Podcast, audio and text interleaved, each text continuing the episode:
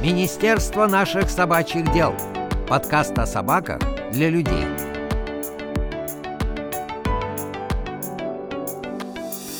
Привет, это Элина, и я очень рада говорить вам привет впервые во втором сезоне нашего подкаста.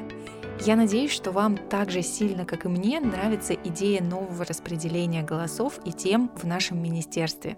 Слава с Юлей будут обсуждать с вами более широкие и универсальные темы о взаимодействии людей и собак, а я с министром Астрой буду продолжать знакомить вас с жизнью незрячих людей и их собак-помощников. Прежде чем мы приступим к выпуску, у меня есть новости для нашей пятиминутки. Мне уже не терпится рассказать их вам.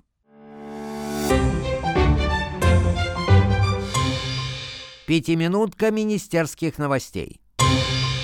Итак, новость номер один. Как вы уже знаете, пару дней назад Вафля покинула семью Славы и Юли, и я хочу рассказать вам, как у нее дела.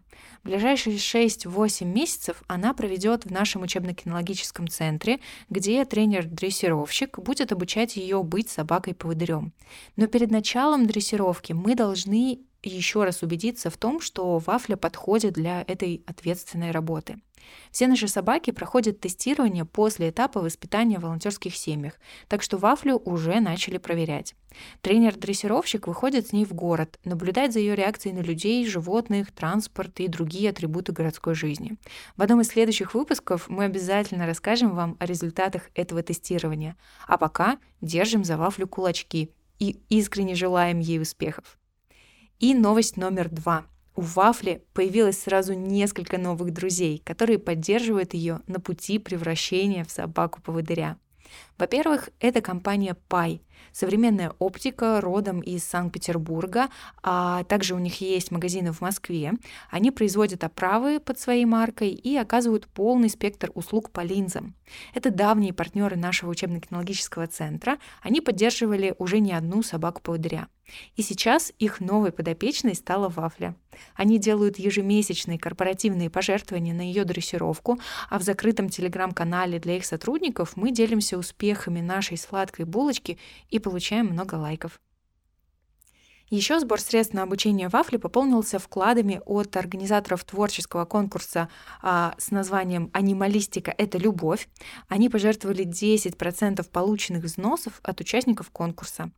А еще мы получили пожертвование, которое от имени Татьяны Ивановой сделали ее коллеги в честь дня рождения. Ну это же просто лучший подарок человеку, у которого есть все. Внести от его имени вклад в благотворительную организацию. В общем, если вы ломаете голову над необычным подарком для близкого человека, то такой подарок со смыслом точно не разочарует. Напишите мне, если таким же образом хотите порадовать кого-то из друзей или коллег. Ну а мы благодарим каждого, кто поддерживает вафлю. Большое вам спасибо. Вместе с вами мы делаем жизнь незрячих людей лучше, а помогают нам в этом собаки, такие как министр Вафля.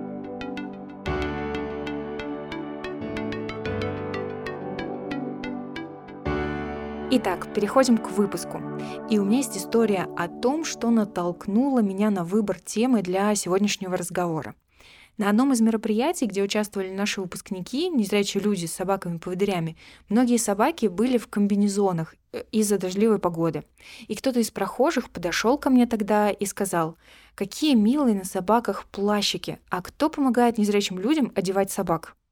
Для меня этот вопрос был очень необычный, потому что, общаясь с незрячими людьми каждый день, я вижу, как они работают, путешествуют, создают семьи, воспитывают детей, занимаются творчеством, уходят в музеи, кино. Я точно знаю, что надеть на собаку комбинезон — это не самая сложная задача, которую решают владельцы собак-поводырей. Но в то же время я адекватный человек, я прекрасно понимаю, что этот опыт мой, и что большинство людей не так часто встречают в своей жизни незрячих. Из-за этого в обществе существует много вопросов о том, как люди с инвалидностью по зрению выбирают себе одежду, как они сочетают ее по цветам, как они следят за своей внешностью, делают макияж или ходят на свидание. Именно об этом мы и поговорим в сегодняшнем выпуске. Мои сегодняшние гости — выпускники Центра собаки-помощники Ксения и ее собака-поводырь Ларсен.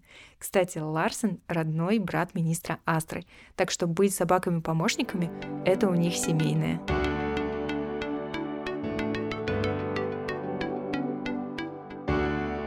Ксень, привет! Привет! Давай познакомим тебя с нашими слушателями. Расскажи, пожалуйста, нам немного о себе. Меня зовут Николаева Ксения, я из Москвы. Мне 27 лет, сегодня исполнилось. А, и у меня хвостатый помощник Ларсон. Он брат Астры. Да, ну мы тебя поздравляем, Ксень, от всей души с днем рождения. В прошлом выпуске мы поздравляли с днем рождения Вафлю, ее закидывали поздравлениями, а в этом выпуске я уверена, что в комментариях появится куча приятных слов в твой адрес. Заранее всем спасибо. Ксения, скажи, пожалуйста, всегда ли у тебя были проблемы со зрением? И как это вообще, в принципе, влияло на твою жизнь? Да, расскажу. Мое зрение испортилось в три года. Родилась я абсолютно зрячая. И в три года я заболела гриппом, и пришло осложнение на глаза. И один глаз врачи спасли, второй нет. И они его спасли тоже не на сто процентов, но я довольно хорошо видела. Но я училась все равно в школе интернате номер один для незрячих слабовидящих детей на Алексеевской. И э, закончила эту школу, училась по Брайлю, но видела довольно хорошо и ходила без трости. Но врачи мне прогнозировали, что зрение рано или поздно либо еще больше упадет, либо пропадет совсем. Такие печальные исходы. Но я не отчаивалась и в целом была к этому готова. И в 21 году, летом, мое зрение сказало мне «до свидания». И э, я сейчас вижу силуэты и какие-то очень крупные предметы, например, припаркованные машины, какие-нибудь яркие палатки, может быть, э, продуктовые. А, ну, что-то такое яркое и большое. Это я вижу. А люди для меня стали очень смазанными предметами, особенно когда они двигаются. Как это в целом влияет на твое, не знаю, на то, чем ты занимаешься, на то, чем ты увлекаешься? Чувствуешь ли ты, что это тебя как-то ограничивает?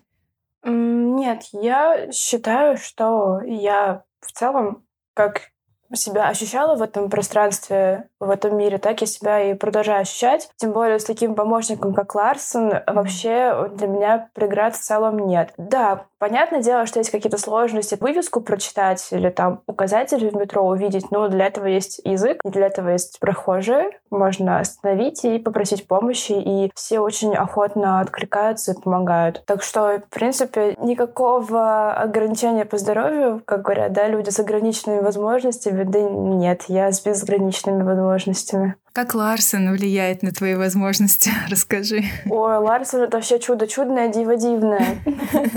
Это вообще просто моя помощь, моя поддержка, моя опора, мои глазки. Это просто вообще чудесное создание, с которым мы почти никогда не расстаемся. Он у меня появился почти год назад, 14 ноября 2022 года мы с ним встретились. То через месяц будет год как мы вместе, и год, как я вообще человек самостоятельный не только в Москве, но и вообще за пределами города. Мы с ним путешествовали самостоятельно в родной город моих родственников по маминой линии.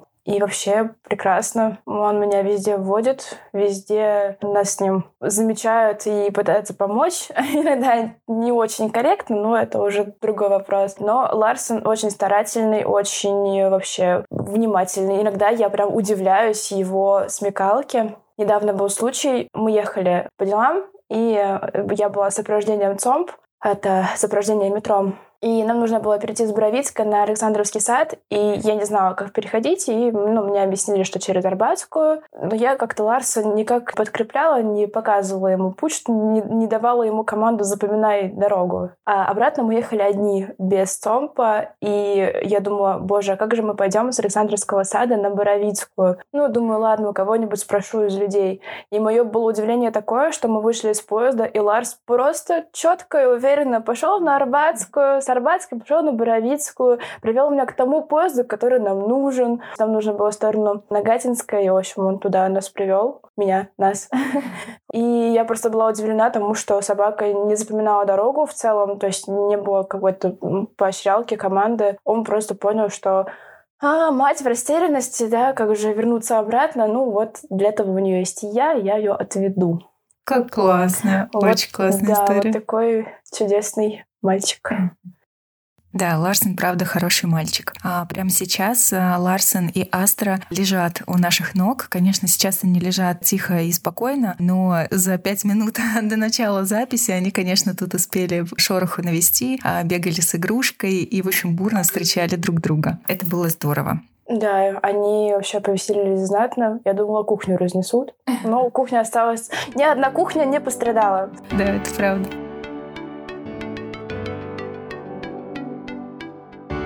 Ксения, сегодня я хочу поговорить с тобой про внешний образ вообще в принципе незрячего, слабовидящего человека, о том, как он складывается, из каких деталей, как а, незрячие люди составляют этот образ, что им помогает, что им мешает и так далее. Мне кажется, что выбрать в качестве сегодняшнего приглашенного гостя именно тебя, это было вообще просто, у меня не было никаких а, вариантов даже, потому что ты очень стильная, а, молодая девушка, супер красивая. Когда я первый раз, мы с тобой ездили на съемку, это была съемка в музее, и ты была просто в каких-то сногсшибательных нарядах. Я делала, наделала тебе кучу комплиментов по поводу твоей фигуры. Я белой э, завистью э, слушала, как ты ходишь в тренажерный зал. Конечно, я могу себе представить, что да, если ты ничего не делаешь, то вряд ли будет э, такая хорошая фигура, как у тебя. Но, в общем, в целом я восхищена тобой и хочу тебе сегодня позадавать эти вопросы. И вначале я хочу спросить, были ли у тебя какие-то вообще кардинальные смены образа? Может быть, ты резко меняла цвет или длину волос, или там какой-то стиль в одежде? Были ли у тебя какие-то вот такие фундаментальные изменения? Как с возрастом менялся твой образ?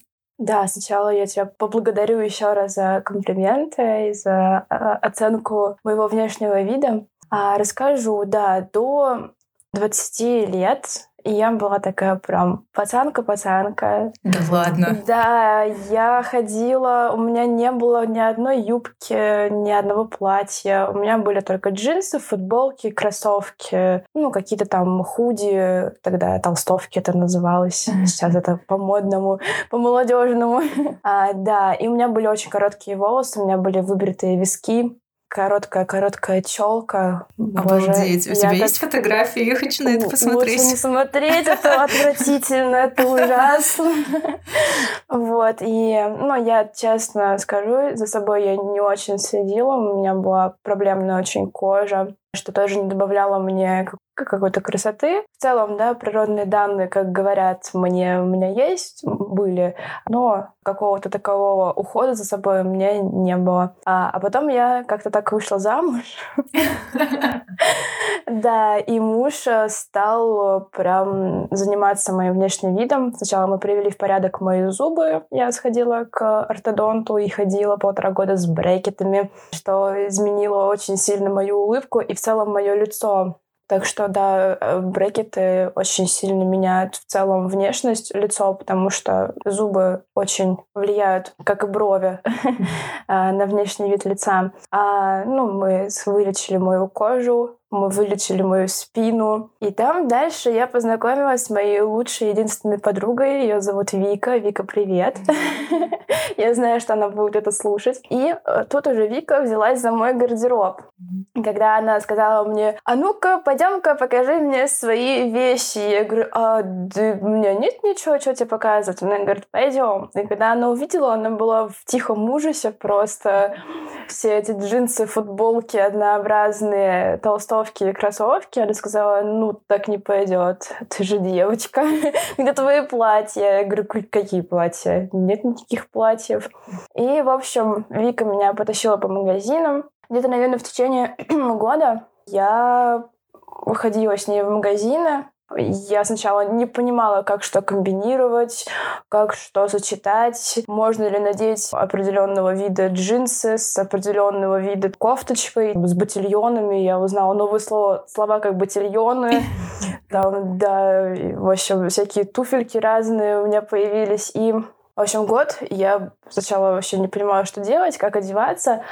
А, ну, в какой-то момент мы с ней пошли в очередной магазин как-то раз на шопинг, и она мне что-то принесла, я говорю, мне это не нравится. И, в общем, так потихонечку, постепенно я стала уже какой-то свой вкус вырабатывать и понимать, что мне нравится, что мне не нравится. Начала какие-то сама вещи комбинировать. И сначала, когда я одевалась куда-нибудь, я либо фотографию Вики скидывала, либо ей звонила по видеосвязи, и она мне либо одабривала, либо говорила, нет, это фигня, так не надо, пожалуйста, одеваться. Но спустя где-то год уже я также ей там тоже могла скинуть фотку, но уже на свое какое-то смотрение одевала, что-то надевала. И она говорит мне, ой, ничего себе, это прикольно, это классно. Я подумала, что это не пойдет, но ты вот надела, и это вообще очень здорово смотрится. В общем, с Викой я последний раз советовалась, что надеть. Не помню, когда. И уже, получается, вот, наверное, года четыре, ну, я уже... Я с Викой хожу только в магазины, ну, мне просто нужна ее помощь именно как, как зрячего человека в магазине. Ну, потому что самостоятельно одной идти мне все таки некомфортно. Со зрячим помощником это более комфортно и более ты себя спокойно чувствуешь. А именно вот прям, чтобы самой скомбинировать какие-то луки, это уже у меня получается получается самостоятельно, без помощи. Слушай, реально такие изменения в твоей жизни произошли, которые повлекли изменения внешности. Как потом эта новая внешность, новый образ отразился на твоем внутреннем состоянии? Да, вот, я еще забыла сказать, что с появлением Вики у меня появились волосы на голове. Получается, я их пять лет отращиваю, и вот из коротеньких волосиков у меня уже очень длинные волосы до середины спины. Я еще потом рискнула и сделала себе милирование. Никогда в свою жизнь не занималась окрашиванием волос, но вот сейчас я уже года, наверное, три хожу с милированными волосами и получаю постоянно комплименты для своих волос, своим волосам. Да, что вообще, как изменилось. Я стала себя очень уверенно чувствовать, я себя поняла, приняла и полюбила. И это касается в том числе и того, что я два года назад потеряла зрение, то есть какие-то вообще крошечки остались. И я принимала себя с тростью очень долго, это было тяжело именно морально. Но я понимала, что вот это вот мое преображение внешнее, оно меня укрепило внутренне мое состояние, мою самооценку. И сейчас я вообще собой полностью довольна и внешним видом, и внутренним своим состоянием. И я себя полностью приняла. Как это здорово слышать, я прям вообще таю. Скажи, пожалуйста, какие у тебя отношения с макияжем? Я сама макияж наносить не умею и, честно говоря, не хочу учиться. Но есть какие-то мероприятия, на которые я... У меня есть подруга. Она такая просто очень хорошая знакомая, скажем так, даже не подруга, а очень хорошая знакомая. Она визажист и мастер перманентного макияжа. Я у нее делала перманент губ и бровей. И регулярно к ней, вот когда какие-то есть мероприятия серьезные, на которых очень хочется выглядеть презентабельно, я к ней записываюсь, и она мне делает макияж и какую-нибудь там укладочку или какую-нибудь там причесочку, ну, по случаю мероприятия. То есть какой вид мероприятия, то она и делает. И вот я у нее делала макияж, и я ей полностью доверяю, знаю, что она точно мне сделает так, как надо, не сделает из меня какую-то там перекрашенную куклу или ну, что-то такое вульгарное. То есть она делает очень хорошо. Ее зовут Настя. Настя, привет. Настя, привет, делаю тебе рекламу.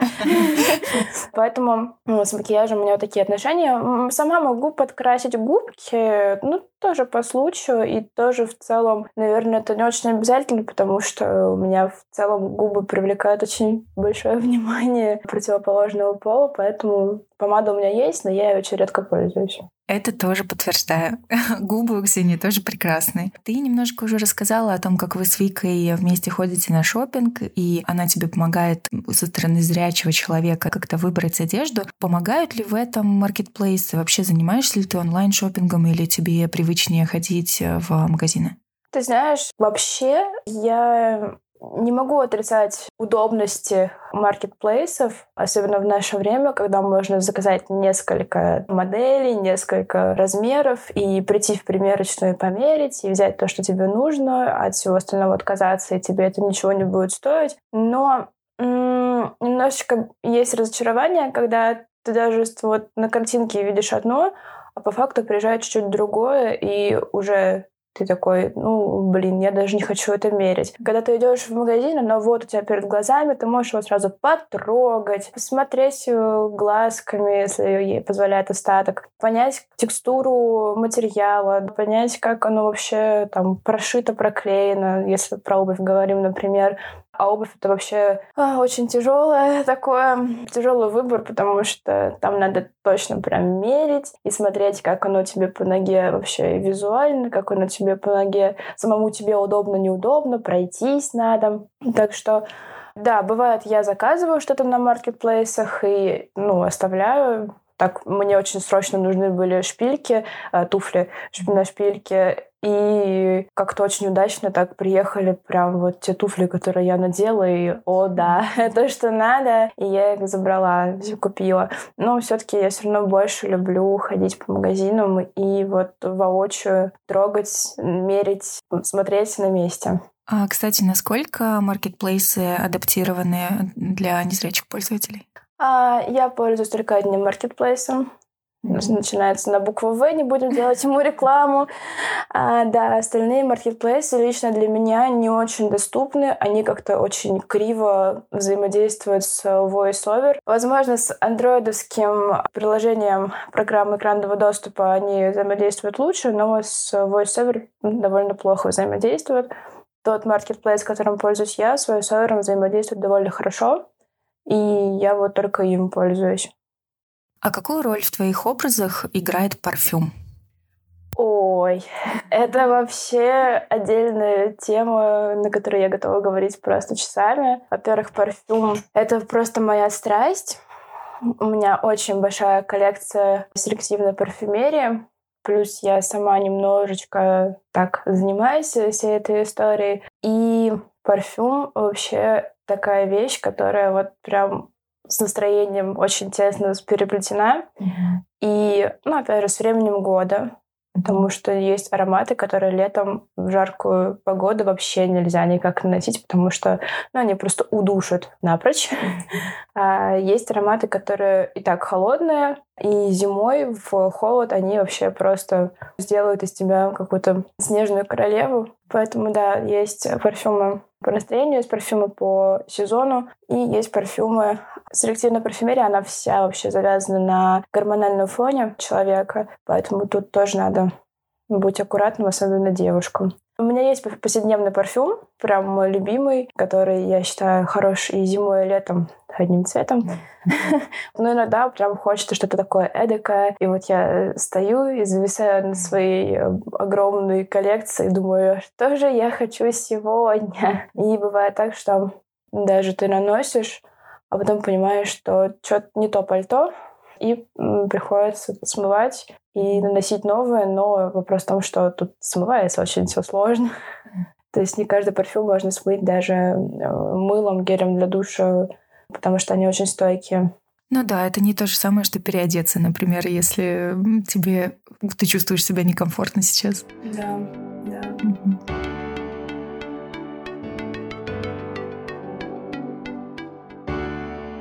А, слушай, следующий вопрос. Когда я готовилась к этому выпуску, то спрашивала своих знакомых, на какие вопросы им было бы интересно узнать ответы. И выяснилось, что многих интересует, как люди с нарушениями зрения выбирают носки одинакового цвета. Как ты справляешься с этой задачей? Расскажи, и, может быть, ты знаешь, как э, с этим справляются люди без остатка зрения. Блин, это тяжело.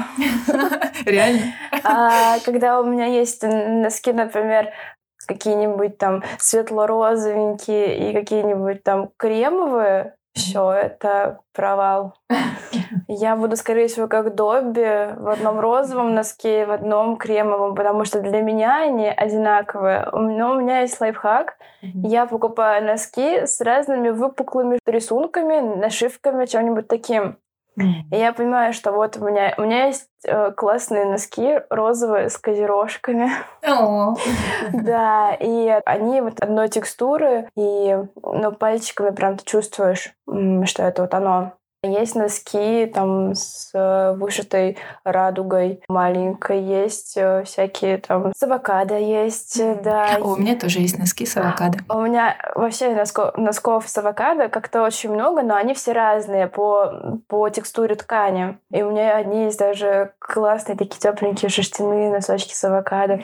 Прям вообще моя любовь. Как приходит зима, я их достаю. Вот, а, но также есть однотонные носки без всякого рисунка и либо черные, там, либо белые под кроссовки, под разные.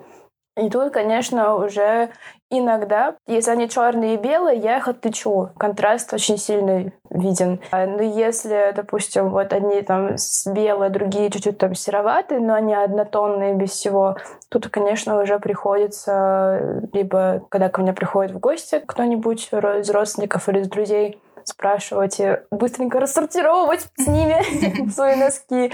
Ну, либо той же самой Вике звонить, бедная Вика, по видеосвязи и говорить, Вика, что за носки? Ну вот, она помогает. Но чаще всего у меня таких носков мало, чаще всего все-таки я их распределяю по каким-то внешним рисуночкам, вышивкам и так далее. А как ты вообще подбираешь цвета в гардеробе, одежду, когда покупаешь?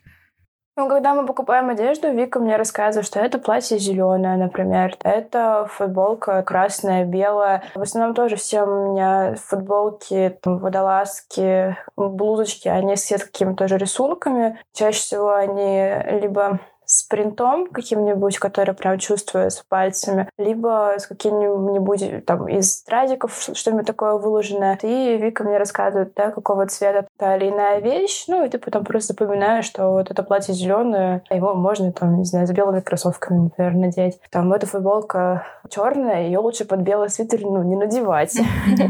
Ну, и в целом я знаю все свои вещи в гардеробе, что какого цвета, хотя у меня гардероб не маленький. Какой у тебя любимый цвет? Розовый. Да? Да. Я люблю, люблю розовый. Фиолетовый еще, но розовый у меня очень много розового. У меня прям очень много розового.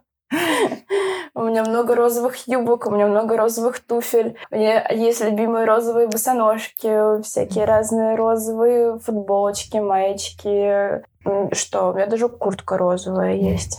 А как-то ты учитываешь Ларсона и цвет его шерсти, когда ты выбираешь себе одежду? Новую или просто что взять из гардероба? К сожалению, я об этом всегда думаю, но я не могу подстроиться под собаку и носить все черное. У меня Ларсон черного цвета, и даже на черном, блин, его черная шерсть видна. Но я не могу ходить во всем черном, потому что, ну, я буду как, э, не знаю, год во всем черном. К сожалению, приходится сходить с собой носить ролик для одежды. Особенно вот сейчас пришла уже холодная осень, и я достала свое любимое шерстяное пальто цвета молочного шоколада. И на этом пальто очень сильно видно, что у меня есть собака черная. Поэтому, да, конечно, иногда какие-то моменты я учитываю, но нет, все равно у меня много розового. Ну, кстати, про розовый я хочу обратить внимание, что у Ксении маникюр розового цвета. Да, мне даже маникюр розовый.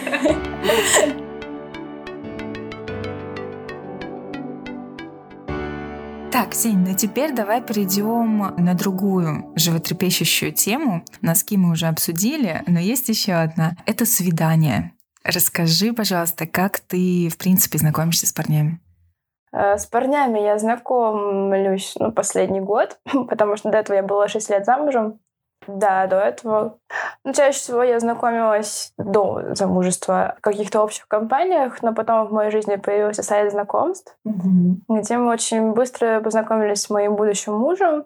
И как-то так получилось, что у нас не было прям свиданий, мы просто как-то вот встретились. Ладно, мы потом сходили, посидели в кальянную, и через по-моему, три или четыре месяца мы уже, ну, прям встречались. То есть для этого мы просто общались, там, виделись. А через три месяца мы уже прям встречались. Просто встречались mm-hmm. почти год и поженились. Ну, мы с ним, мне осталось с ним жить. Прошлым летом мы развелись ну, с мужем. И опять же, как и так, парень у меня появился тоже в какой-то компании, мы с ним познакомились и очень быстро начали встречаться. Ну, потом так получилось, что мы расстались. И сейчас вот у меня есть молодой человек. Опять мы с ним познакомились на сайте знакомств. И опять мы никуда не ходили, он просто ко мне приехал с мороженкой. О, да, и мы с ним ели мороженку, что-то там какой-то фильм мы смотрели, я уж не помню. То есть как-то в моей жизни я человек, который обожает свидания, и у меня их было очень мало. Почему-то как-то мы сталкивались с моими будущими молодыми людьми в каких-то компаниях и начинали сразу общаться, и, в общем, свиданий у нас не очень много было. А ты упомянула про сайты знакомства. Насколько они адаптированы для незрячих пользователей? Ну, у меня вот опять же... А, нет. У меня опыт был с э, двумя сайтами знакомств. Один из них сейчас в России запрещен. Он, когда это мне было, наверное, лет 18, он тогда был хорошо с свой сервером взаимодействовал. Я на него заходила как-то, не знаю, по-моему, года три назад. Даже не помню почему, потому что с мужем у нас все было хорошо, не было поводом зайти именно кого-то найти. Что-то зачем-то я заходила. Возможно, какая-то переписка мне была нужна старая. И я обнаружила, что, видимо, обновили приложение так, что очень плохо VoiceOver взаимодействует. И э, на этом все. Вот второй сайт знакомств вот, до сих пор вот он работает хорошо, хотя я тоже в нем зарегистрировалась, когда мне было 18. Mm-hmm. Получается, вот 9 лет он себя пока оправдывает, зарекомендовывает, да. А правильно я понимаю, что ты можешь прочитать описание условно анкеты человека, но фотографии они не озвучиваются? Да, фотографии, к сожалению, не озвучиваются, приходится увеличивать, приближать, либо с помощью сторонних приложений распознавать фотографии. Раньше это было сильно для меня проще, я видела хорошо. Сейчас, конечно, немножечко э, тыкнула пальцем в небо, но попала. Все, кто видели моего молодого человека сейчас, сказали, что очень даже симпатичный. Ну, здорово. Ему тоже передаем привет. Да, Дима, привет. Так, сейчас мы У нас, астру... у нас дети уползли. Да, у меня астра. Астрюшечка.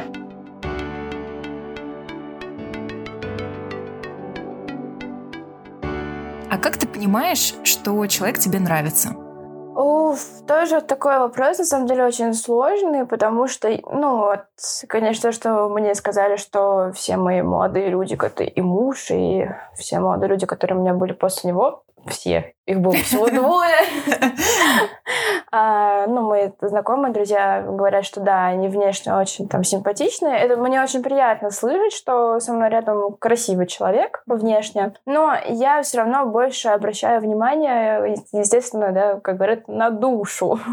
Вот, ну, то есть я понимаю, мне с человеком приятно общаться или неприятно. Еще я очень сильно обращаю внимание на запах тела человека. Я его очень остро чувствую. И были такие случаи раньше, до замужества, что со мной хотела там общаться, возможно, там что-то большее. Парень всем хорош, умен, приятно поговорить, есть о чем поговорить. Но вот запах тела меня настолько отталкивал, что я не хотела находиться с ним просто рядом, вот сидеть. Мне было прям вот неприятно. И это было, конечно, с моей стороны очень некрасиво. Я я понимаю, что я была юна и безголова, да, но я оттолкнула этого человека, оттолкнула дружбу с ним, общение с ним, просто потому что мне было очень неприятно с ним просто рядом находиться. И дело не то, что там гигиена плохая, нет, просто вот именно вот есть такие запахи тела, кожи, когда вот они прям отвращают. И хотя человек за собой там ухаживает, следит, и все у него с гигиеной хорошо. Когда я с человеком знакомлюсь, я довольно быстро, мне кажется, в течение там 50 минут понимаю вообще, будем мы дальше общаться или нет. Хотя были такие моменты, когда все было здорово, классно, мне нравился человек, и мне с ним было приятно рядом находиться — но в какой-то момент человек начинал проявлять э, странные моменты, например, очень сильно себя навязывать, очень сильно тебя начинает контролировать. Вот это вот, а где ты, а что ты, а почему ты? И от таких людей я бегу очень быстро, потому что абьюз — это не про меня. А имеет ли для тебя значение зрение партнера? Кто-то меня недавно спрашивал, прям вот недавно, буду ли я построить свою жизнь с человеком с инвалидностью, на что я эгоистично ответила, но я сказала, что в нашей семье инвалид должен быть один, и это я. Я не хочу зарекаться и говорить, что нет, вообще никогда я ни с одним там человеком, у которого будет какая-либо инвалидность, вообще не построю жизнь. Нет, вообще зарекаться не хочу. Судьба очень непредсказуемая штука. Но пока, да, я готова встречаться только с полноценными, здоровыми людьми э, без каких-либо инвалидностей.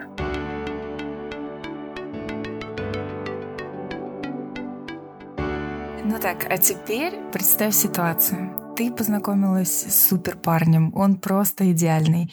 Но есть одно но. У него сильная аллергия на животных. Или что еще хуже, на мой взгляд, он просто не любит собак. Повлияет ли это на твой выбор? Да. Я не буду выбирать вот это вот выбери либо я, либо собака. Собака. Я выберу собаку. Сразу же. Ну, то есть э, у меня уже, к сожалению, в семье в моей есть проблема. У моей родной сестры Алиса, привет.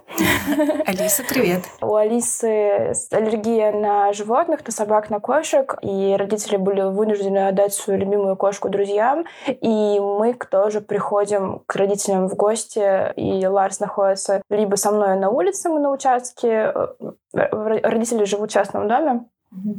И мы либо на участке на улице вместе все там э, что-то там, не знаю, шашлыки жарим, мячик играем. Вот. Либо мне приходится оставлять Ларс у себя дома и идти к родителям одной, ну, потому что сестра не может вообще никак быть рядом с Ларсоном. Но тут я все прекрасно понимаю, и, опять же, мы не живем вместе. Жить э, с человеком, который Собственно, мы и расстались из-за этого с моим предыдущим молодым человеком, что он не любил животных. И когда он вроде так вот мне ничего не говорил, собака, неприятно, но это было очень чувствовалось по его поведению, по его отношению ко мне, и я просто от него ушла, и все. Да, я не буду выбирать между парнем и собакой, там метаться. Нет, я выберу собаку. А какие отношения у Ларсона и твоего молодого человека сейчас? Сейчас хорошие.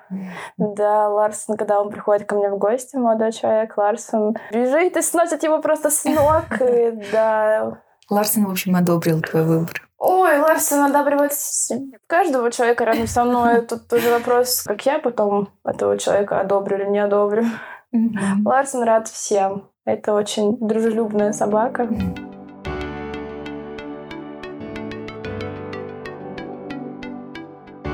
Ксения, ну и в завершении я хочу задать тебе традиционный вопрос второго сезона нашего подкаста, потому что мы в этом сезоне раскрываем взаимоотношения, взаимодействие людей и собак в целом.